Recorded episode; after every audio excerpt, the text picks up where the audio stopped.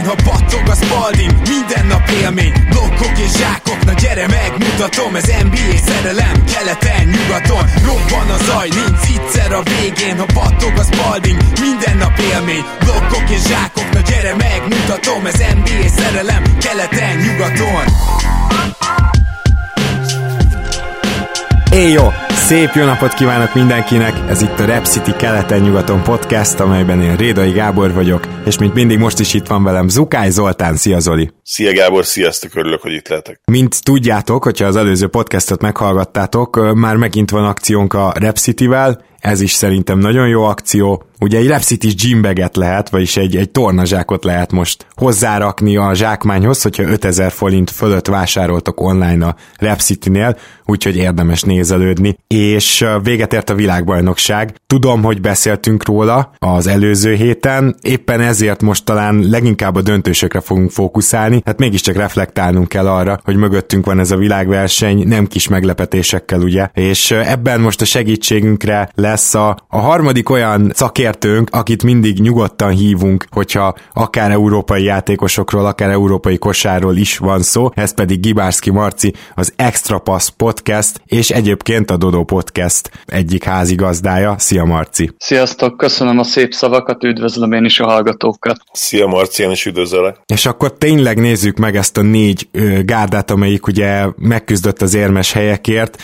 mert, ö, mert szerintem el kell kezdenünk azzal, hogy Argentina már a négyben is meglepetés volt, és aztán természetesen, hogy bemondtam, hogy a franciák milyen rossz matchup lesznek nekik, hát gyakorlatilag simán jutottak a döntőbe, és a spanyolokra volt az igaz, hogy az már tényleg sok volt, de azért ez egy különleges jelenség, mert Argentina nulla darab NBA játékossal, és hát talán másfél-két NBA szintű játékossal vitte mindezt véghez, és, én tényleg úgy nyitnám az egészet, de kíváncsi vagyok Marci egyetértesz hogy bizony azért az argentin egyző a simán a coach of the tournament, vagyis az biztos, hogy ennek a világversenynek a legjobb egyzője volt. Hú, hát ezzel nehéz vitatkozni, ez egy szép felütés volt kapásból. Nagyon jól össze lett rakva ez az argentin gárda. Ha megnézitek a játékosoknak a statjait például, akkor ott látszik, hogy igazából kiemelkedő két ember volt Campazzo és Scola. Gondolom, te is rájuk gondoltál, mint két NBA szintű játékossal.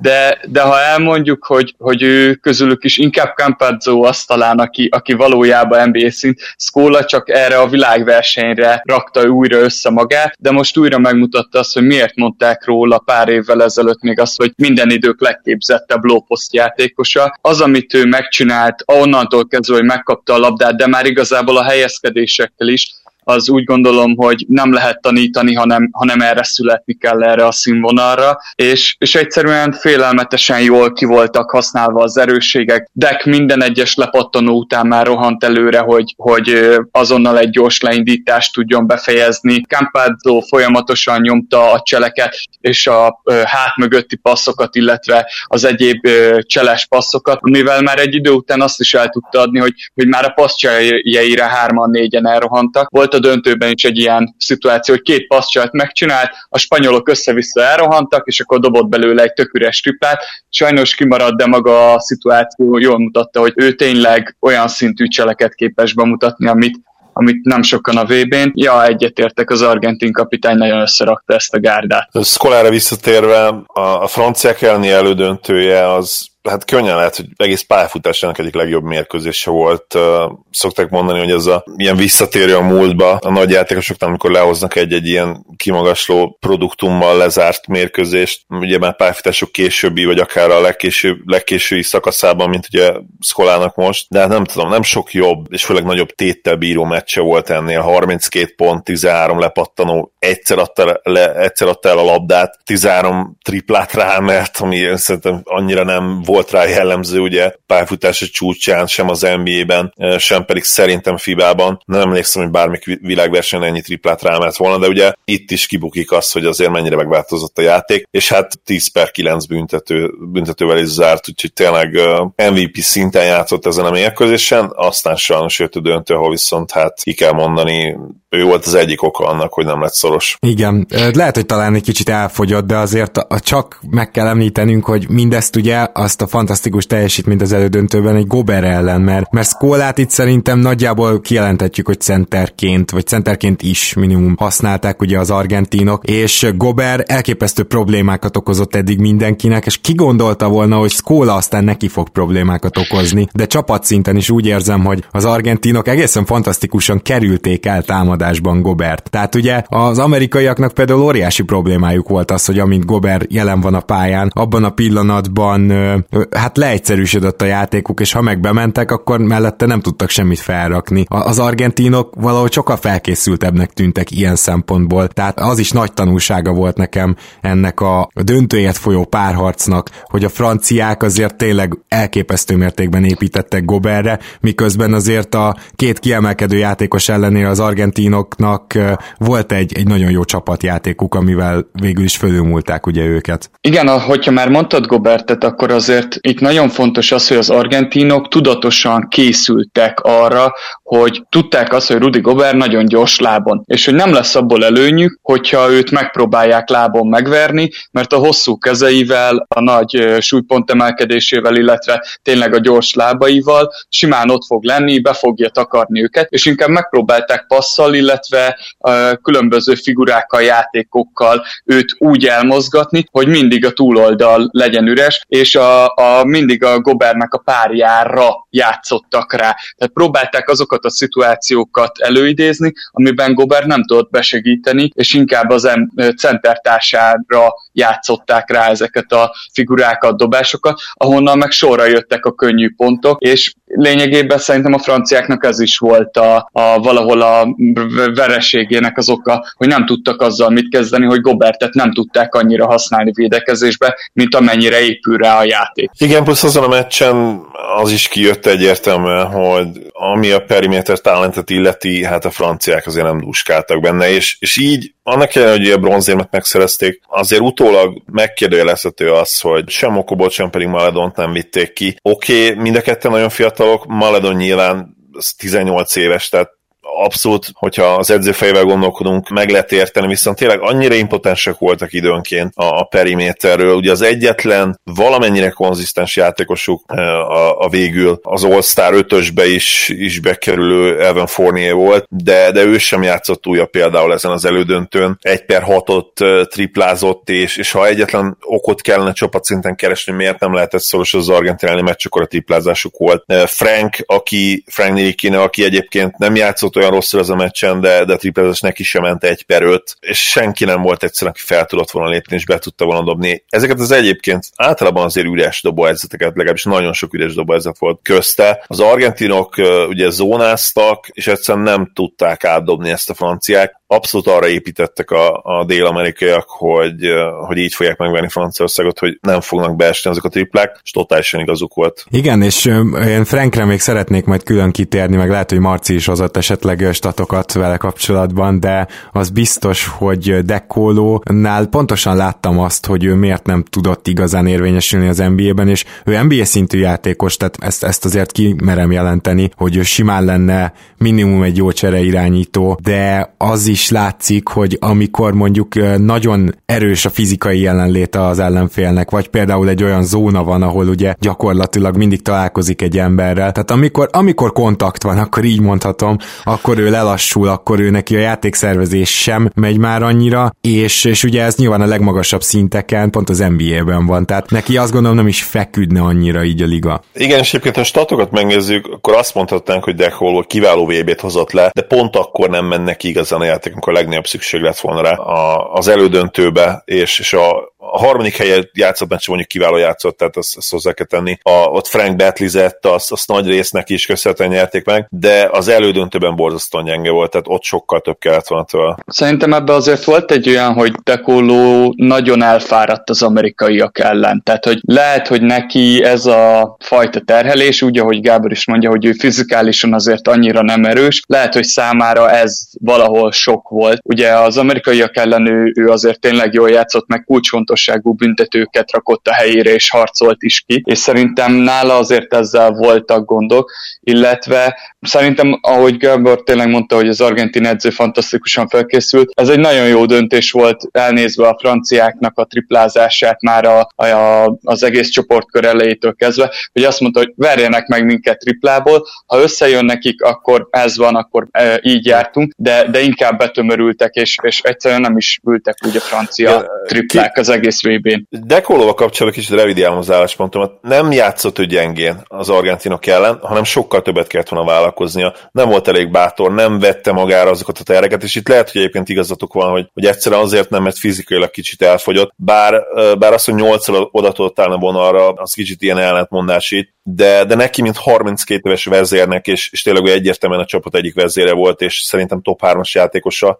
több kellett volna azzal a nagyon-nagyon éles, nagyon fontos mérkőzésen, és hogy Rudy, Rudy Gobert mondta, hiába verték ki az amerikaiakat, mivel nem tudták megnyerni a VB-t, ez, ez tényleg csalódás, és azért is csalódás, mert valószínűleg soha nem lesz ennyire jó esélye ennek a csapatnak még egy hát VB-n és VB-n és olimpián semmiképp, elbét nyilván azért nyerhetnek még a jövőben. Igen, tehát ennek a csapatnak talán nem, de azért az, amilyen fiatal generáció jön náluk, azt gondolom, hogy az viszont... Igen, igen, igen. A, az biztos, hogy nagyon-nagyon tehetségesek az utánpótláskorú francia játékosok, és hát majd beszéljünk róluk az NBA kapcsán is jövőre, mert többen is lesznek ezen a drafton. Na, van-e valami Frankel kapcsolatban esetleg, Marci, amit szeretném mondani, mert én kicsit úgy láttam, hogy mintha megjött volna az USA elleni második félidőben az önbizalma, ami az az önbizalom kérdés, az nála a végig látszott szerintem az addigi meccseken is, és amikor bedobott emberről egy triplátot, akkor utána, illetve aztán az elődöntőben is azt láttam, hogy egy sokkal magabiztosabb játékos, aki ráadásul amikor bejut a, a palán közelébe a hosszú kezeivel, fel tudja rakni azokat a nehéz ígyszereket. Én most nem mondom, hogy hirtelen 40%-os triplázást várok tőle, meg 6 asszisztot a következő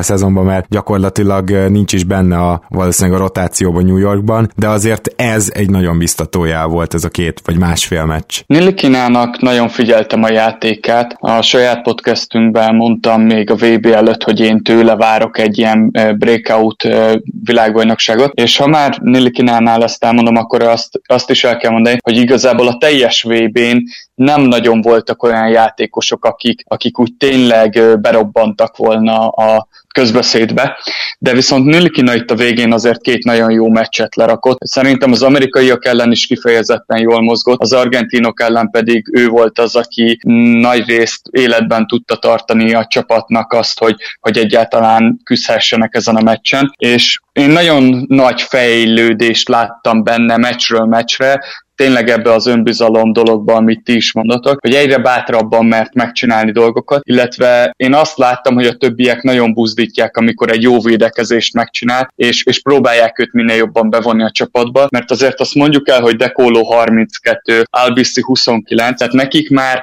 neccesen van benne, hogy még egy világbajnokságon ott legyenek, szerintem Dekólóba már nincs is ott, és mindenképp Nilikinára kellene építeni azt, hogy a, a jövő francia válogatottjának ő legyen a, a meghatározó alsó posztos embere, és szerintem erre megvan benne minden esély, de neki nagyon fontos, hogy most a New Yorki szezon jól induljon, mert hogyha ha egy ilyen jól fog neki indulni a szezon, akkor szerintem egy breakout év jöhet tőle, ha viszont nem, akkor, akkor lehet, hogy ő neki vissza kéne talán térni Európába kicsit. Igen, bocsánat, ha valaki nem hallotta volna, azt nyögtem be közben, hogy vagyis cseréljék el, tehát hogy én, én lehet, hogy úgy indulna neki legjobban a szezon, elcserélnék New Yorkból. Igen, igen. Én úgy gondolom, hogy neki nem New Yorkban kéne játszani, neki jó lenne egy ilyen közel playoff csapat, ahol, ahol azért, mit tudom én, ilyen 10-15 perceket megkap. Most példaként mondjuk egy ilyen Terry Rozier szerepkörbe, tehát hogy ez a 10-15 perc fixen egy jó irányító mögött, de azért megkapja a lehetőségeket. Szerintem ez neki nagyon fontos lenne, hogy, hogy így játszon ilyen stabilan, és, és tényleg ne egy liga utolsó csapatban legyen ez. Az a baj, Franke, két baj is van, Franke, hogy az egyik, amiről beszéltünk, és amivel kapcsolatban tudom, hogy egyetértesz, Marci, hogy, hogy kicsit ilyen, ilyen, ilyen ma született bárány a srác, és, és hiányzik belőle az az igazi dög, ami azért az NBA-hez fölleg kell, én azt gondolom, ahol ugye sztárok ellen lépsz pályára nap, mint nap. Ezt én valahogy nem látom benne, Ettől függetlenül még lehetne nagyon jó játékos, de ahhoz viszont közhely, de tényleg kiegyensúlyozott kell. Ezen a vb n is egyébként ugyanez volt a, a menetrend. Volt egy ugye a harmadik helyért lejátszott meccsen, megint Pocséko játszott most a legutolsó mérkőzésre, szóval azért bennem ilyen kicsit ez ilyen keserű szájízt hagyott, egy per hét a mezőnyből. Az első körben a, a németek ellen is hát elég gyengus volt. A litvánok ellen talán a, a VB hát egyik leggyengébb meccsét hozta, és emellett volt valóban két, két kiváló, kiemelkedő mérkőzés. Az USA ellen szerintem még a statjénál is jobban játszott, tehát ha megnézzük a statjait, 12 pont, 5 lepattan, 5 assziszt, ennél sokkal nagyobb impactja volt, és, és gyakorlatilag a legfontosabb, vagy nyilván a Gobert után legfont, második legfontosabb uh, játékos is volt azon a meccsen, talán még Fourniernél is fontosabb volt, amit ő csinált. Az, az a hihetetlen kettes, ami, ami kulcshelyzetben beesett, az, az nagyon-nagyon fontos volt, volt előtte egy triplája is. Hát meg ugye a védekezése, mit ellen Meg a védekezése, így van, így van.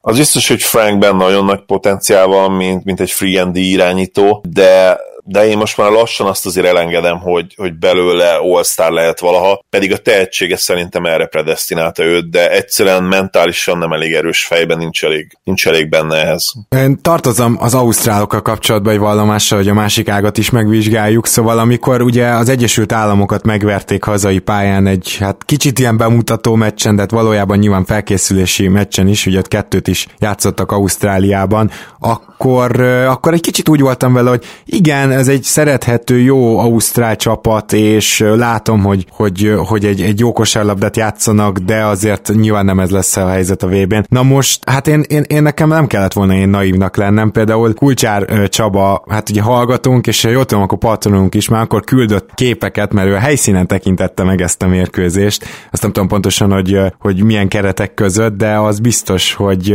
hogy nagyon jól érezhette magát, és neki az volt a benyomása, nyilván a közönség hangulatát is átvéve, hogy az Amcsiknak fel kéne kötni a gatyát. Na most nem is az USA válogatottról beszélve, de azért Ausztrália igazolta, hogy például az sem csak egy ilyen kifutott meccs volt. Én azt gondolom, hogy az egész VB-t nézve az, hogy csak a spanyoloktól kaptak, és ugye a franciákkal korábban találkoztak, és meg is verték őket, ezt se felejtsük. Tehát, hogy csak a spanyoloktól kaptak ki a későbbi győztestől. Az hosszabbításban egy, Hosszabbításban. Az egy olyan fegyvertény, hogy kijelenthetjük, hogy ez a csapat olyan szinten állt össze, és olyan fantasztikus játékot dolgoztak ki, amivel reális esélyük volt a VB cím megszerzésére. Pláne, bocsánat, kétszeri hosszabbításba kaptak, ugye ki nem rég volt az a mérkőzés, és mind a hárman néztük, én úgy tudom. Nyilván most a döntőre emlékszünk leginkább, de talán ez, ez volt a torna legjobb meccse. És, és Peti, Peti, szerintem azóta se tud aludni Mills, mert hát ott volt egyetlen büntetőt, egy 90%-os büntetőzőnek egyetlen rohadt büntetőt kellett volna bedobni, és akkor hát én megkockáztattam, hogy most világbajnokok, mert torony magas esélyesek lettek volna döntőbe. Ő meg MVP. Ő meg lehet, hogy MVP, így van. Igen. Hú, azért ezt az kicsit erősnek érzem, hogy, hogy világbajnokok lettek volna, bár ha az argentinokkal találkoznak, és minden ugyanígy történt volna, mint, mint ahogy ebbe a verzióban, akkor azért benne van a pakliban, hogy, hogy ez az a, ausztrál válogatott nyert volna. És azért mondjuk el erről az ausztrál csapatról, hogy hiányzott belőle egy Dante Exum, egy Ben Simmons, egy Tom Maker, tehát hogy legit NBA játékosok nem voltak itt ebbe a csapatba, bár ők lehet, hogy a csapatnak mag- valójában ez jót tett, mert így, mert így sokkal jobban összezártak, jobban egymásért játszottak, és nekem egy ember van, akit én mindenképp szeretnék kiemelni, ő pedig Jock Logdale, a Žalgiris Kaunas frissen leigazolt 211 cm magas 23 éves centere, aki lényegében itt négyes játszott ezen a világbajnokságon, mert sokszor fenn volt Boguttal és Bainszel párban is, és bebedobálgatta a triplákat, illetve kifejezetten jól dolgozott védőként az ellenfél magas emberein, és számomra ő egy nagyon figyelemre méltó játékos volt ezen az egész vb és úgy gondolom, hogy őt majd érdemes, érdemes lesz a Zsalgirisban is követni, és én benne látom a teljes Ausztrál csapatból azt a lehetőséget, hogy ő később akár az NBA-be is megforduljon, akár ilyen 24-5-6 éves korába átvigyék, mint egy, egy cserecenter, és úgy gondolom, hogy ő például Ingles és Petty Mills, illetve Della Vedova mellett egy, egy olyan kulcsfontosságú kezdőjátékos volt, aki nélkül nem jutottak volna idáig az Ausztrálok. Nagyon jól játszott tényleg a srác. Volt a, azt hiszem a második körös Dominika elleni meccset néztem a Ausztráloknál, ahol kiválóan játszott, és, és azt tűnt fel, hogy a dobása is milyen szép, szép egyébként. Úgyhogy én is azt gondolom, hogy, hogy ő egy olyan játékos lehet, akire, akire hosszú távon is lehet építeni, és Simonszal majd Simons mellé egy nagyon-nagyon jó fit lesz. Bogát nyilvánvalóan akkor már, én azt gondolom, hogy most ez nyilvánvaló, hogy már nem lesz ott a csapatban. Lehet, hogy jövő évi olimpiát azt, azt meg megpróbálja majd Bogát, nem tudom, hogy ezzel kapcsolatban nyilatkozott-e. De igen, az lehet az a jövő évi olimpia, ahol még ezek a generációk találkoznak, még a, a kívkelé menő, meg a befele jövő generáció még együtt lehet ezen a 20-ason. Igen, uh, Ingles biztos, hogy, hogy ott lesz még, és ha már Ingles, őt, őt sajnos ki kell emelni. Uh, hogyha, hogyha mi ezt elővettük, hogy elment rajta a meccs spanyolok ellen, hát lehet, hogy az a meccs igazából John Ingleson ment el, mert Pocsékó játszott az elődöntőben. 1 per 9 volt a mezőnyből, az, az nagyon-nagyon kevés. Talán a, a, sőt, hát nem is talán, szerintem egyértelműen a, a legjobb periméter játékosoktól. Szerintem Ingles jobb játékos, mint Mills. Lehet, hogy FIBA keretek között nem. Az NBA-ben ugye 1000 százalék. Sokkal, sokkal, sokkal több kellett volna lennie tőle azon a nagy mérkőzésen. És beszéljünk az... akkor a, a spanyolokról, mert hogy azért nem csak, hogy megnyerték ezt a tornát, hanem, hanem nehéz győzelmeket szerezve, többször bizonyítva nyerték meg ezt a tornát, hogy aztán aztán a döntőben egy teljesen sima meccsen nyerjenek, amiről szerintem nagyon nem érdemes beszélni. Arról él, lenne érdemes, hogy ez a spanyol csapat, ez hogy a francba ö, nézhette le mi is, mindenki ennyire, és hogy mitől voltak végül ennyire jók, mert én szerintem jó helyre került gyakorlatilag, ha visszanézel a, az egész tornára, jó helyre került a serleg. Ha én kezdhetem, én, én nem csak azért, mert egyik kedvencem, de kiemelném Rikit, ugye, aki a torna MVP-je lett. Nem tudom, hogy, hogy a dobása mennyire fog nyelvtan watch transzlálódni a következő NBA szezonra. Ott azért nem szokott ilyen jól menni neki, de hát ezen a, ezen a VB-n egészen kiválóan dobott. A, a mezőnyből, ugye 16 pont feletti átlag, az, az tőle valami egészen zseniális, és, és hogyha az átlagait megnézzük, 46%-kal dobta két pontosokat, 38%-kal a triplákat, és hozta a szokásos elit büntetőzését, ami ugye őt egy ilyen hihetetlen érdekes anomáliára teszi, ami ugye a shooting készséget illeti, és hát a védekezése, és és, és az okos játékok, a, a, a labdalopások, az hogy, az, hogy mikor kell bedobni a labdát a magas embereknek, ez mind-mind nagyon-nagyon fontos volt, és, és Riki tényleg hát felnőtt most már végre ezen a szinten, mert egyébként eddig ő válogatottban FIBA, FIBA szabály között annyira nem volt jó, olyannyira nem, hogy sokan úgy gondolták, hogy neki egyébként az NBA szabálya jobban fekszenek, és lehet, hogy ezzel egyetértek en, ezen torna ellenére is, de őt, őt mindenképpen ki kell emelni, és aztán majd Marci nyilván beszél a többiekről is. Mielőtt még Marci beszél a többiekről, én azt a téket így gyorsan benyomnám, hogy szerintem együtt kellett volna megkapniuk az MVP-t, tudom, hogy ilyen nem olyan van Gasollal, mert Gasolról majdnem ugyanezeket elmondhatjuk, hogy ekkora, ekkora VB-je még nem volt, volt, és a, én nem gondoltam volna, hogy ő támadásban ilyen faktor lesz, már mint azt tudom, hogy egy zseniális passzoló, lehet, hogy Jokic mögött a világ második legjobban passzoló centere, de azért nem csak ebből állt a játéka, hanem nehéz triplákat vállalt, nehéz posztapjátékokat, sok meccsen vitte a hátán a csapatot, még Rubionál is jobban azt gondolom, tehát biztos vagyok benne, hogy megérdemelt helyre került volna egy MVP nála is. És, és nyilván nem, nem is azért mondom ezt, mert hogy most a Raptors alatt is láttam, hogy, hogy ő mire képes, de, de hogy ez óriási meglepetés még a mellett is számomra, mert egy ilyen usage egy ilyen hatékonyságot, egy ilyen, hát hogy is mondjam, ilyen majdnem alfa szerepet, azt azért nem néztem volna ki belőle támadásban. Még el is hadd gyorsan, mert Marci átveszi. Azért nem értek teljesen egyet, mert Marknak azért volt pár gyengébb meccs is ezen a vb nem volt annyira kiegyensúlyozott, mint Rubio, és, és nem triplázott jól szinte az egész VB-n, tehát 22% lett végül a, a, ugye a statisztika, és úgy, hogy az utolsó mérkőzéseken egy nagyjából belejött a, a dologba. Ugye az elődöntőben 33%-kal triplázott, mondjuk a döntőben megint csak 25 ugye 1 per 4. Azért bele lehet kötni Margasol teljesítményét eredményébe itt-ott. Nyilván nagyon-nagyon fontos volt, ezt, ezt nem vitatja senki, főleg a védekezése is, az, ahogy levédte a gyűrűt, az, az volt egészen, egészen elképesztő és fontos, de, de azért Riki jobb volt szerintem. Na, srácok, ha már ezt itt így megszólítottatok vele, akkor én azt mondanám, hogy Ricky Rubio volt a csapat legjobb játékosa, de a vezér az már Gasol volt. Ő volt az, aki nagyon sokszor rendbe rakta a fejeket a, a csapatba, és nekem többször az volt az érzésem, hogy, hogy valójában a vezér az már Gasol a pályán, és Ricky Rubio pedig az ő meghosszabbított keze igazából a, a, a, mm, labdával, és nagyon jól látszott az, hogy ők mennyire jól tudnak ketten együttműködni. Én nekem az is volt végig az érzésem ezen a világbajnokságon, főleg elnézve azokat a csapatokat, akik a döntőbe jutottak, vagyis a legjobbak közé, hogy azok a csapatok tudtak igazán jók lenni, ahol volt egy jól védekező, jól bontó, jól szervező irányító, és ahol volt mellé egy, egy palánknak háttal kifejezetten jól dolgozó center, és a spanyolok ebbe tudtak végül felérni a csúcsra. Azt azért mondjuk el, hogy Rubio a második spanyol MVP-je a világbajnokságoknak Pógaszol után, úgyhogy ö, itt azért egy nagyon nagy örökbe léphetett, és úgy gondolom, hogy, hogy tényleg jó helyen lett volna, hogyha már kapja meg akkor is, de igaza van Zolinak, hogy Rubio volt az, aki, aki végig konzisztens volt. Viszont ha már a triplát említetted, hogy nem ment Márknak, hát ez a teljes spanyol csapatnak nem ment, és alig 30, kevesebb, mint 32% kal tripláztak teljes csapatszinten, amivel azért világbajnokságot nyerni elég necces, és pont azokon a meccseken tudtak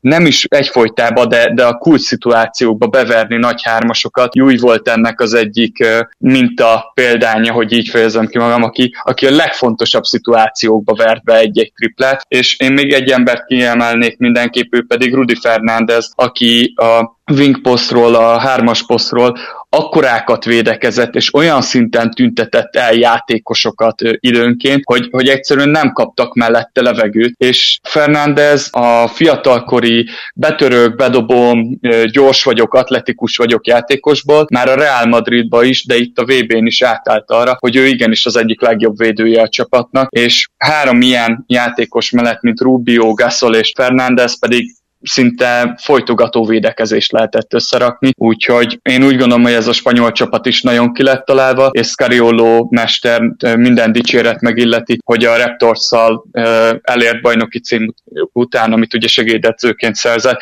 itt főedzőként összeszedett egy világbajnoki címet. Egyetértek maximum, maximálisan a védekezés volt a kulcs spanyoloknál, ebben a játékelemben nőttek a többiek fölé, ez ezen a VB-n, nem elsősorban a, a támadással, és, és Fernández egyébként tényleg hihetetlen, tehát azok után, hogy én emlékszem az ő NBA pályafutására a legelső hónapokra, évekre, nagyon nagy potenciál volt benne szerintem NBA szinten is, aztán nem feltétlenül kapott akkor a usage, usage-et, amennyit szerintem megérdemelt volna, illetve valljuk be nem is feltétlenül volt a legkiegyensúlyozottabb játékos azokban az években, szezonokban, és totál megértettem, hogy aztán hazatért. Ugye voltak hát problémái is, az, az nyilván mindig nehézkes egy kosárlabdázónál, talán még a láb problémáknál is, de, de nagyon örülök neki, hogy, hogy ennyire beérett a, a pályafutás a második felére, és ahogy Marci mondta, a Reálban is, és ez már látszódott tényleg a, az Euróliga győzelemnél is, hogy, hogy mennyire okos és fontos veteránná vált. És ugyanezt hozta válogatottban is. Számomra meglepő módon volt tényleg karcos az a védekezés, amit ő csinált. Tudta azt, hogy, hogy neki ezt a szerepet kell hoznia most, és, és átengedte egy, egy, egyébként lehet, hogy támadásban kevésbé tehetséges Ricky Rubinnak azt, hogy, hogy szervezzen, hogy rádobja, és, és ebből is látszott egyébként, hogy mennyire egy, egyben voltak, mint csapat, hogy, hogy Rikit akkor is biztatták, amikor rosszul kezdett a, a döntőben, azt hiszem egy per öttel vagy egy per hattal kezdett, egy pillanatig nem, nem gondolták azt, hogy akkor most más próbálkozzon, nem tudták azt, hogy mennyire fontos az, hogy ő, ő támadásba hozza magát, és, és hát meg is lett az eredménye a VB-n is, és a döntőben is. Bizony.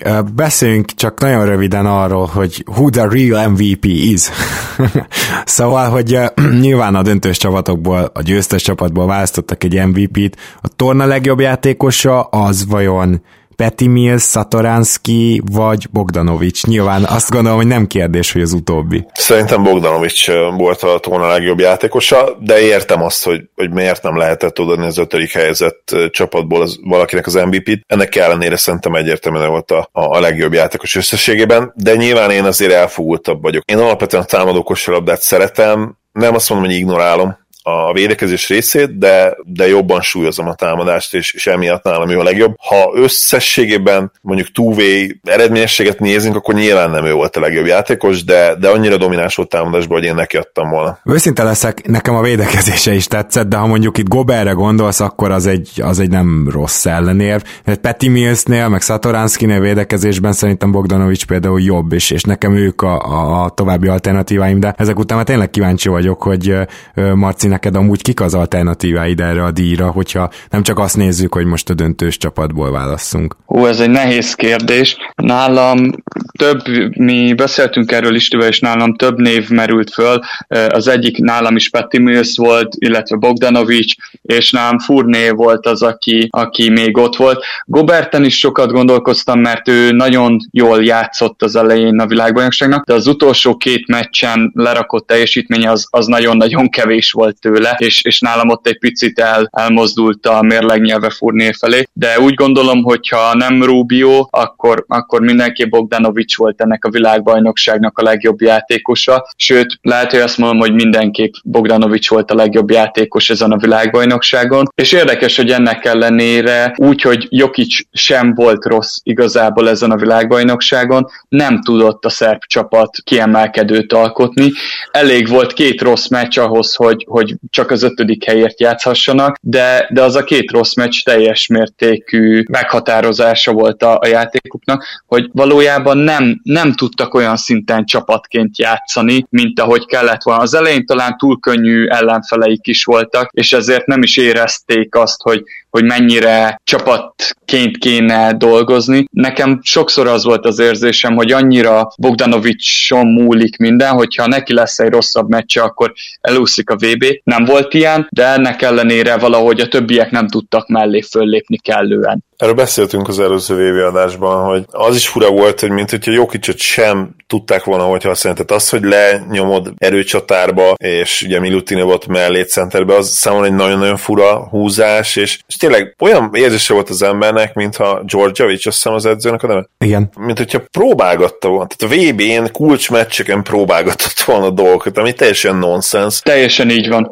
És, és nem lepne meg egyébként, hogyha, hogyha vagy a spanyolok, vagy az argentinok edzője ül a szerb kispadon, ak- akkor lehet, hogy megnyerték volna ezt a VB-t. Tehát én ezt, én ezt valahol az edző nyakába is varrom, mert kerete szerintem, hát neki, ha nem is a legjobb, de nyilvánvalóan ott volt a legjobbak között, és, és hát a legjobb játékosok azért, azért úgy összességében náluk voltak. Most nyilván itt a, ugye a, tényleg a top talentre gondolok, ugye Jokicra és mondjuk Bogdanovicsra. Bogdanovics azért szerintem az amerikai rotációba is belefért volna. Hát ez elég enyhe kifejezés, ha ezt a VB-t veszük alapul. Ezt igen, nyilván ugye a FIBA szabályok, stb. Hát csalódás mindenképp az ötödik hely a szerbektől, és hát jövőre játszhatnak az olimpiai tornán, úgyhogy Real felmerült egyébként egy érdekes téma, és nagyon-nagyon kíváncsiak a véleményetekre. Az MVP 5-ös, uh, ugye segítsetek egy kicsit, ugye Perim nem, Paddy Mills nem kerül be végül Ausztrálok közös senki. Fournier, Bogdanovic, Skola, Gasol és Rubio. És, és Rubio, igen, köszönöm. Írták Real valaki írt egy poszter, hogy ez a csapat szerintem nem nyerne 30 mérkőzést az NBA-ben, és így először sokkolt ez a kijelentés, de minél többet gondolkodom rajta, annál valószínűbb, hogy igaza van, és kíváncsi leszek a véleményetekre, hogy, hogy ebbe csak az játszik vele, nyilván, hogy van egy eleve egy 39 éves Luis Skola, aki NBA szabályok között, hát talán ma már mínusz egy ember lenne, ami hatalmas hátrány nyilván. Ott van ugye egy 34, most van egy 35 éves Mar Gasol, akit hát szintén nem nagyon játszhatsz rommá, és uh, nincs igazi első szem opció se, nyilván NBA kontextusban gondolkodva, de, de szerintem ennél is fontosabb az, hogy, hogy te, tényleg teljesen más játék a FIBA játék, és erre megint rá kellett döbbennünk, de, de nagyon kíváncsiak a ti véleményetekre is. Igen, tehát ez, ez mondjuk az öt legjobban teljesítő olyan játékos, akinek a csapata is elért legalább addig, hogy, jó, hogy ide bekerülhessen, és nem messze nem a VB válogatottja. Tehát azért innen nyilván ki lehetne vinni egy olyan csapatot, amiben egyszerre van Bogdanovics, Jannis és Jokic, hogy, hogy ez nem reprezentálja szerintem a VB nek és a, hogy is mondjam, NBA-n kívüli világnak az erősségét, hogy pont ez az ötös Persze, van. Persze, mindenképp így van, igen. Viszont ha, ha már ezzel kéne főzni, ugye vízzel kéne főzni, és mondjuk még fel tudod tölteni a keretet mondjuk egy Satoranskival nyilván a kispadra, tudnánk egy olyan csapatot építeni, mondjuk Jokicson, Jokicot és Jániszot vegyük ki, és, és az amerikai közül sem rakhatunk be senkit. Tudnánk egy olyan csapatot összerakni, aki keleten bejutna a play -ba? Nem. Szerintem igen, de én ebben mindig kicsit elfogult vagyok. Hozzáteszem, hogy én Jokicsot például most nem raknám bele a VB top 10-ébe. Tehát, hogy, hogy nálam Jokic ezen a VB-n nem volt top 10-es játékos, és nem csak a, a, amiatt, hogy a szerbek elmítottak előre, hanem szerintem volt nála három jobb center ezen a ezen a világbajnokságon. Amúgy meg a kérdésre, ez, most Zoli tudom, hogy rám rakta a telefont, és már csak Gáborral beszélgetek, de hogy... Nem, mert nem. most megnézem, megnézem a startjait, aztán visszatérünk rá, addig Jó. beszélgessetek.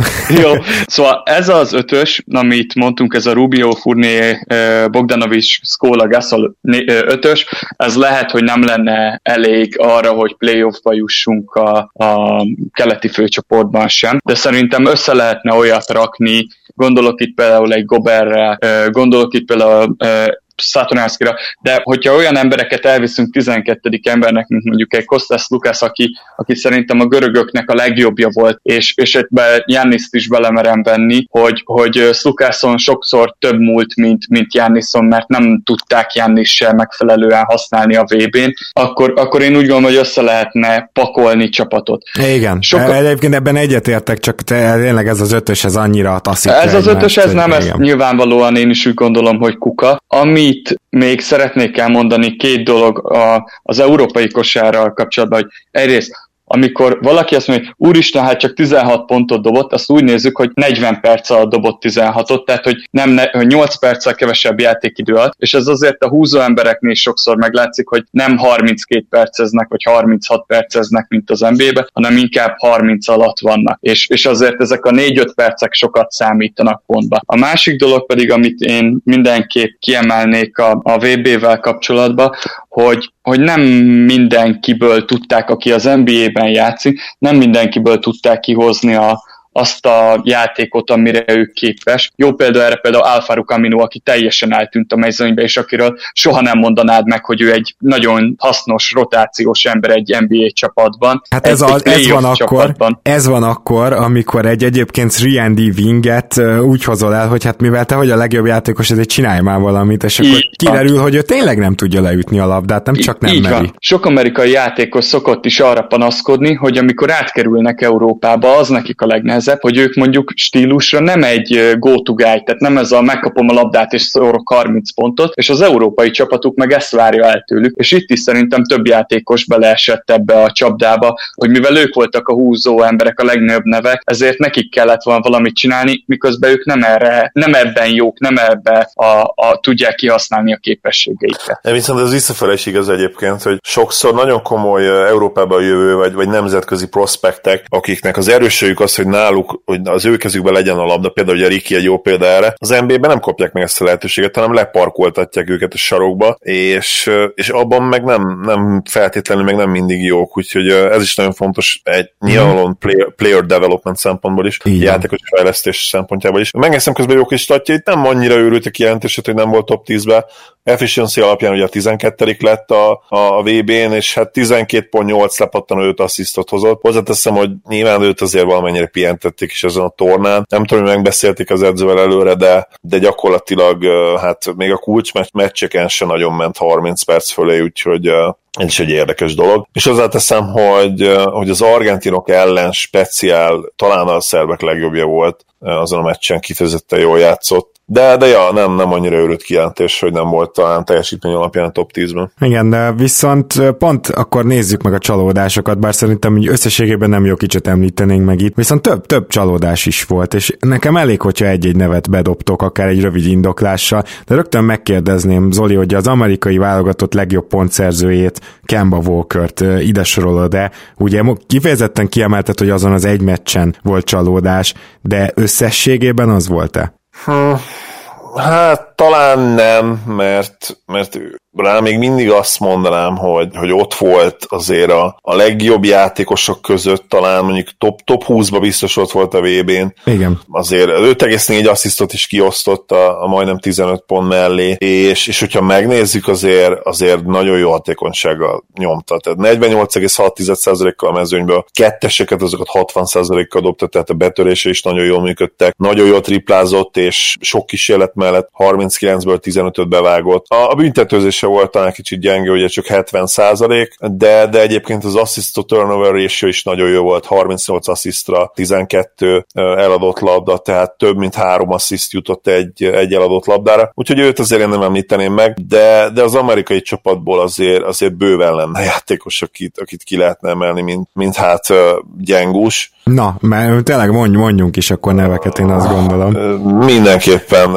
Én az egyik, akit kiemelnék, az Donovan Mitchell, és, és nem feltétlenül azért, mert nem, nem volt jó hatékonysága, mert az ő hatékonyság is egyébként egészen jó volt. A problémám vele az, hogy, hogy szinte alig tudott a büntetővonalról oda kerülni. Volt több mérkőzés, ahol, ahol nem vette fel ezt, ezt a vezérszerepet, pedig neki kellett volna azt hiszem, hogy az első számú szkórernek lenni. Egyébként a negyed döntőben pont, hogy pont, hogy jól játszott. Hozzáteszem, hogy nekem meg ott már picit átment kicsit a, a, a ló, átesett a ló másik oldalára, tehát 23 kísérlet, ebben, ebben az amerikai csapatban az lehet egy picit sok, még akkor is, hogyha tudjuk, hogy azért voltak itt sérülések is. Jó, de, ugye... de akkor is igazad van, mert például az, hogy Kembának nem ment az első három dobás, és akkor ő is hátrébe húzott, és így Mitchell átvette egész meccsre a dolgokat, csak hogy kettőjük közül azért még Kemba a jobb játékos, tehát ilyenkor mondjuk csinálhatod azt, hogy másfél negyedig átveszed a terret, de aztán utána nem.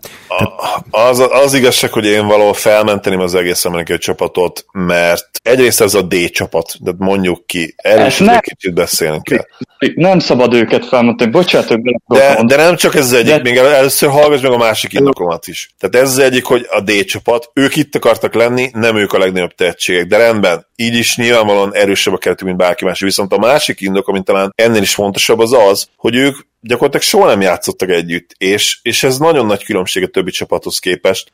Talán Kovács Ádám barátunk mondta azt, hogy, hogy ők azért fiatalabb korosztályban sokat játszottak együtt és találkoztak, én ebben nem vagyok biztos, mert ha draft prospekteket nézzük, azért nagyon sokan szoktak közülük lenni, akik később érő típusok, és mondjuk 15-16 éves korukban nem nagyon vannak még ott az elitben, aztán eltelik egy év, és, és nőnek, mint olyan 20 centit, és hihetetlen sokat fejlődnek. Tehát biztos vagyok benne, hogy itt is azért vannak szórások, plusz ne felejtsük el, hogy azért Amerika hatalmas egy ország, ugye 300 millió ember, van 50, mennyi 52 állam, mert hogy, lehet, hogy csak 50, 50. 50 állam, 50 állam, és ugye vannak ezek, a, ezek az állami válogatottak, és nagyon nehéz azért bekerülni például egy McDonald's All, All American-be. Tehát nem biztos, hogy ezek a srácok bármikor játszottak egymással. Nyilván a csapattársakra ez nem igaz, de, de na- nagy részükre szerintem igen, és, és egyszerűen nem várhatod el azt egy csapattól, hogy, hogy megtanuljon együtt játszani pár hét alatt. Tehát itt, itt tényleg nulla continuation volt, amiről mindig mindenki kimen, hogy mennyire fontos, és ami például akár már egy 2008 és 2012 közötti olimpiai ciklusban is megvolt, hiszen azért sok visszatérő volt. Múltkor megnéztem, nem feltétlenül annyira sok 3-4 játékos egyébként, de, de ott azért mégis jobban ismerték egymást a játékosok, és ez egy teljesen vadi új keret volt, úgyhogy szerintem ezt azért bele kéne venni a számításba. Hú, én ezen nagyon mélyen nem értek egyet.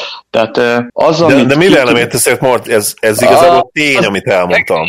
Az egészet. Uh, de hát tény, amit elmondtam, nem, meg egy francia keretet mondjuk. A francia keret, hogyha, hogyha csak mondjuk azokat a játékosokat veszük, akik többet játszottak, akkor Rudy Gobert egy Utah Jazz játékos. Nilikin a New York Knicksben van, Fournier az Orlandóban, Nicola Batum a Charlotte-ban. Volt még mellé Albisi, aki pedig Európában játszik. Igazából Nando De Colo Detto Európában játszik. Igazából még korosztályban is volt olyan különbség bizonyos emberek között, hogy nem feltétlen biztos, hogy játszottak valaha is egy korosztályos csapatban. Például Dekóló annyival idősebb Nilikinánál is, de akár uh, Furnérnél is, hogy nem is biztos, hogy valaha ők játszottak együtt. Most az, hogy voltak már együtt egy bizony, Európa bajnoki selejtezőn egy meccset együtt játszani, vagy egy Európa bajnokságon öt meccset együtt játszani, azt szerintem azért nem olyan óriás. De, de Marci, tehát arra, az, arra a világeseményre is készültek együtt korábban. Oké, okay, de, okay, de, de, hogyha, de ha megnézed, itt egy teljesen új edzőnél, teljesen új játék van, sok játékosnak tök más kell csinálnia, mint a saját csapatában a szerepköre. Igazából ez nem kisebb különbség, mint az, hogy, hogy mondjuk a Middleton, Brook Lopez együtt játszottak, és kvázi egy az egybe az volt a szerepkörük, mint a Bucksban, hogy Tatum, Brown, Smart együtt játszik, igazából most már harmadik éve zsinórba. Tehát, hogy ha megnézzük ezeket, De ezzel fel, fel is soroltad az összes ilyet, ami van az amerikai csapatban. Ezt, ezt, ezt aláírom, de ez az öt ember többet játszik együtt egy évben, mint az összes többi játékos egy, egy-egy csapatból, akár teljes karrierjük de, során. Főleg de, de nem ugyanabban a sémában, nem ugyanabban. Tehát itt igazából ez a probléma, hogy, hogy együtt, mint együtt, mint keret együtt nem tudtak gyakorlatilag készülni. És jó, lehet, hogy egyébként ez felfogás béli hiba is, mert az igazság, hogy az amerikaiak, nem tudom, hogy egyetértesz velem, de én így láttam, nem nagyon játszottak olyan nagyon bonyolult játékokat, és szerintem lehet, hogy be tudtak volna tanulni ennél komolyabb figurákat is, és, és tudták is volna alkalmazni, de egyszerűen a kettő-kettőket nyomták, védekezésben nyilván mindent elváltottak, és arra, az, arra alapoztak, hogy az ő legnagyobb erősségük, hogy, hogy mindig a legjobb öt atléta pályán az gyakorlatilag amerikai lesz, talán egy-két kivételtől eltekintve, és hogy ezt majd megoldják, és, és mindent elváltanak, és, és, és nem lesz probléma, de hát az igazság, hogy védekezésben sem működött ez feltétlenül mindig, és igen, tehát lehet, hogy, lehet, hogy Pop és az edzéstáb hibája is ez, hogy úgymond túl, túlságosan megengedőek voltak, és, és sokkal komolyabban kellett volna menni ezt az egészet. Hozzáteszem, őket meg ott menteném fel az edzéstábot, hogy elkezdtek készülni egy, nem tudom, 39-es kerettel, hogy a mai kezdő cikkben olvastuk, és négyen maradtak abból a keretből végül, és, és az a, azt hiszem az a négy játékos ráadásul, aki valószínűleg alapba be se került volna, talán, talán Middleton és mondjuk Mitchell kivételével, és folyamatosan kellett, emlékeztek rá, újra és újra és újra és újra behívni a játékosokat, és szerintem voltak olyan arcok is a keretben, akiket utolsó két hétben tudtak beírni, tehát még az se volt, hogy legalább ott lettek volna az elejétől. Na jó, ezt aláírom, ez, ez mondjuk egy sokkal komolyabb érv az ellen, vagy amellett, hogy, hogy miért szerepelhettek új rosszul az amerikaiak, hogy ezért nem kell őket megkövezni. De azért azt is mondjuk már el, hogy, hogy például uh, Miles Turner nagyon rossz volt ezen a világbajnokságon, és még csak egy olyan szintre se volt képes, hogy azt megcsinálja, amit Kenneth Farid például tök jól megcsinált a törökországi VB-n, hogy coast to coast, palánktól palánkig rohan, és ő szed minden lepattanót, ő blokkol, a túloldalt meg bezsákolja. Turner nem volt erre képes. Folyamatosan megették az ellenfél centerei. Szemi Herden, aki már, amikor az NBA-be bekerült még 2008-ban, már akkor se volt egy túl gyors lábú játékos, volt olyan, úgy megforgatta, hogy azt se tudta Turner, hogy merre kéne neki felugrania. Azért ezek komoly problémák, és, hát, és egy sőt, ennyire sőt, atletikus sőt. játékosnak ezt, ezt ki kellett volna tudni használni. Szerintem rá is Hát egy, egy nagyon komoly dologra rá is tapintottál, Marci, az amerikaiak center kérdése, mert még én így is törnet mondanám a háromjuk közül a legjobb centernek, aki kiment. Tehát, hogy ez, ez önmagában erős, és ilyen szempontból ott is lehet keresni nyugodtan alul teljesítőket, de hogyha a tímusából találunk, azért találunk máshonnan is, nem? Tehát Janiszt nem gondoljuk megemlíteni csak azért, mert ugye ennyire nem használták? Vagy például a görögöktől a félcsapatot? Ó, de hogy nem,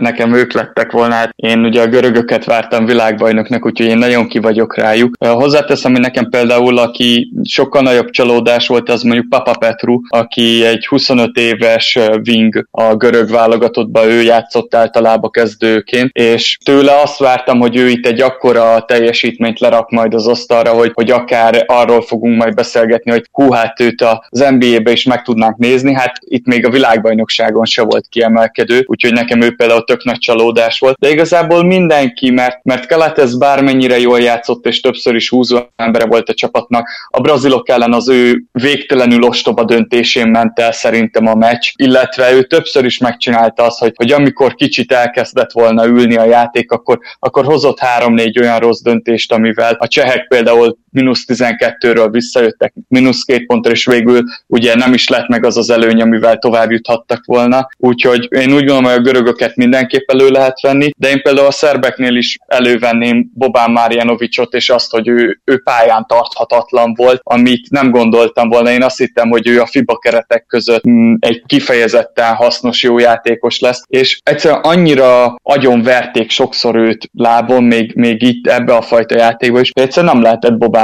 pályán tartani, és melléjük nem is tudom, hogy van-e még olyan, akit, akit én így ennyire elővennék. Talán még a német válogatottnak a magas sora az, akiket én elővennék, mert ebből a Voigtman, Kleber, Teis trióból én sokkal-sokkal többet vártam, úgyhogy nekem ők voltak, akik ilyen nagyon nagy csalódások voltak. Én azért hozzátenném, hogy Bobán azért játszott viszonylag sokat a korábbi meccseken, nyilván gyenge ellenfél ellen, de, de azzal nem feltétlenül értek egyet, hogy, hogy mindig arról volt szó, hogy nem lehetett egyáltalán pályán tartani, mert sokszor két percre se rakták be, Tehát az igazság, hogy őt a nagy meccseken nem is akarták játszatni. Például a spanyolok ellen, főleg amikor már Gasol fent volt, hát szerintem simán lehetett volna hogy többet játszatni, mint mondjuk két perc, de, de lényegtelen volt, tehát vele nem is számoltak igazából nagy meccseken, és ez teljesen rendben van, mert ő ugye abszolút kiegészítő ember, sőt, hát inkább ilyen vésztartalék is legyünk őszintén, őszinték, azért az NBA-be is ezt szokta játszani. Ő egy third string center. Az még talán meglepő, hogy a nagy mérkőzéseken ennél nem jutott neki több, mert ugye én is azért arra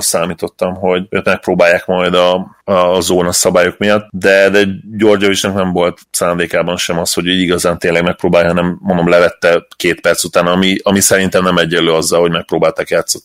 Guduricsot is meg lehet egy picit említeni, egyébként jól dobott, a triplája csak 35% az tőle kevés, hanem hogy abszolút keveset, és lehet, hogy ez azért volt, mert egyszerűen nagyobb volt a usage például mellette Jovicséknak, meg ugye főleg Bogdanovicsnak, akkor meg azt mondom, hogy alul használták, mert, mert egy olyan shooter, mint ő, annak érvényesülnie kellett volna ebbe a szerb csapatba, illetve nyilván a nigériaiaknak az NBA játékosait azért vegyük szépen elő. Tehát beszéltünk erről, hogy Aminu nem olyan típusú játékos, és végül is Okoji is inkább ilyen 3 wingnek tűnik egyelőre, de ettől függetlenül azért Nigériától szerintem mindenki többet várt, vagy majdnem mindenki. Tehát az például csapatszinten is egy csalódás, és, és hát bizony egyéni szinten is. Teljes mértékben egyetértek veled. Ugye a, nigériai válogatottról azt mondtuk, hogy, hogy őket azért minimum a 16-ba várjuk, és őket láttuk esélyesnek arra, hogy Egyiptomnak a, az 1900-as, 1940-es, 50-es, ú, most hirtelen mit eszembe fejből, mikori ötödik helyét akár megismételhetik, hogy, hogy ők egy nagyon hosszú menetelést is akár megcsinálhatnak. Hát a 16-ba se jutottak el, és utána már kicsit én azt láttam a, a nigériai csapatnak, amikor így néztem az összefoglalóit, hogy így bele is tojtak az egészbe, hogy jó, most már nem lett meg, akkor igazából mindegy, megnyerték a meccsüket, de nem hajtották meg magukat. Uh-huh. Zoli, neked még bárki, aki ide kívánkozik? Mindenképpen, ugye a Dallas uh, német üdvöskéje. Uh-huh. Kleber sajnos azt kell, hogy mondjam, hogy pocsék, pocsék volt ezen a véven, sokkal-sokkal többet vártunk tőle. Igen, ebben csak egyetérteni tudok, és nekem is nagy csalódás volt. Ma- Marci, még egy utolsó kérdés akkor. Volt-e esetleg olyan nem NBA játékos, akire felhívnád a figyelmünket, mert valami olyat tettek ezen a VB-n, ami miatt azt gondolod, hogy érdemes lesz őket követni? Ugye párat már fel is soroltál itt, például Ausztrál válogatottat is. Igen, tehát Jock Landelt mindenképp ajánlanám, aki a Zsalgirisben lesz jövőre. Aki még olyan, hogy mozgott az NBA határán, most már a kora miatt, illetve az új szerződése miatt biztos, hogy nem a Scampazzo az argentinoktól, illetve én mindenképp szeretném ajánlani figyelembe Fotut a új-zélandi válogatottól, aki a német UN csapatában játszik, és aki egy nagyon jól mozgó, kifejezetten agilis, jókezű magasember, nem nagyon dobál triplát, azt hiszem a világbajnokságon nem is próbálkozott vele, és az UN csapatában sem nagyon szokott, de viszont kifejezetten jól dolgozik palánk alatt, és egy nekem játékstílusra egy nagyon hasonló, mint amit Jared ellen tud, tehát ez a minden labdát leszed, ott van lábon, ott ö, mozog, és, és nekem ő, ő egy olyan, akit, akit tök szívesen megnéznék kispadon egy, egy, egy csapatnál, illetve aki nekem most egy nagyon pozitív csalódás volt, az Poirier, a, a francia center, akit én azért lehúztam, amikor kiderült, hogy ő jön a Bostonba, de most a, a világbajnokságon kiegészítő centerként egy tök jó teljesítményt rakott le, úgyhogy én őket ajánlanám így figyelemre, illetve az egész Euróligát, mert, mert itt a világbajnokságon játszó játékosok közül legalább annyit, ha nem többet láthatunk majd az Euróligában játszani, mint az NBA-ben. Nagyon szépen köszönjük, hogy itt voltál, és természetesen külön köszönjük az ilyen típusú kis kiszólásaidat, mert azért az európai kosárban mi nem vagyunk annyira otthon, úgyhogy mindenképpen szerintem majd mi is Zolival megpróbáljuk figyelni ezeket a játékosokat kicsit jobban. Így van, én is köszönöm, hogy itt voltál, Marci. Köszönöm, hogy itt lettem, srácok, és köszönöm a figyelmet a hallgatóknak, sziasztok! Zoli, mi pedig most elköszönünk, de ezen a héten még jelentkezünk, és még van egy kis tartozásunk is ugye NBA csapatok nyarával kapcsolatban. Öt gárda van hátra, úgyhogy azok is hamarosan érkeznek, és hát hála jó Istennek hamarosan érkezik már az első híresztelés az első edzőtáborokból, ugye? Igen, azt hiszem kb. két hét van az edzőtáborokig, addig szerintem abszolváljuk ezt, a, ezt az öt ö, csapatelemzést. Ebben teljesen biztos vagyok, most, hogy így mondod, úgyhogy akkor szerintem ezzel a lendülettel köszönjünk is el. Köszi, hogy itt voltál ma. Örülök, hogy itt lettem. Szia Gábor, sziasztok! Kedves hallgatók, köszönjük a figyelmeteket, köszönjük, akik esetleg támogatnak minket Patreonon, ne feledkezzetek meg a Repsit is új akcióról, és hamarosan jövünk. Sziasztok!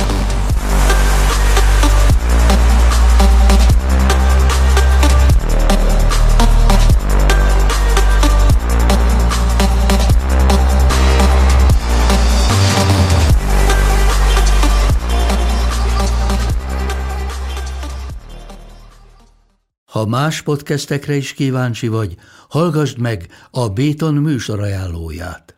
El tudod képzelni, hogy a podcastet, amit éppen most hallgattál, fél év múlva már a mesterséges intelligencia generálja? Mi sem. De ha érdekel, eljött már a gépek lázadása. Hallgass bele az Embertelen podcastbe. Orsós Lajos vagyok, a műsor házigazdája. Egyelőre még élőben. Egyelőre. Fedezzük fel együtt, hogyan ismerkedik, randizik, mesél és vitatkozik Betty és Péter, két teljesen mesterséges intelligencia. Lajos, a podcast címét mond még egyszer, Léci. Oké. Okay. Embertelen podcast. Ez a műsor a Béton közösség tagja.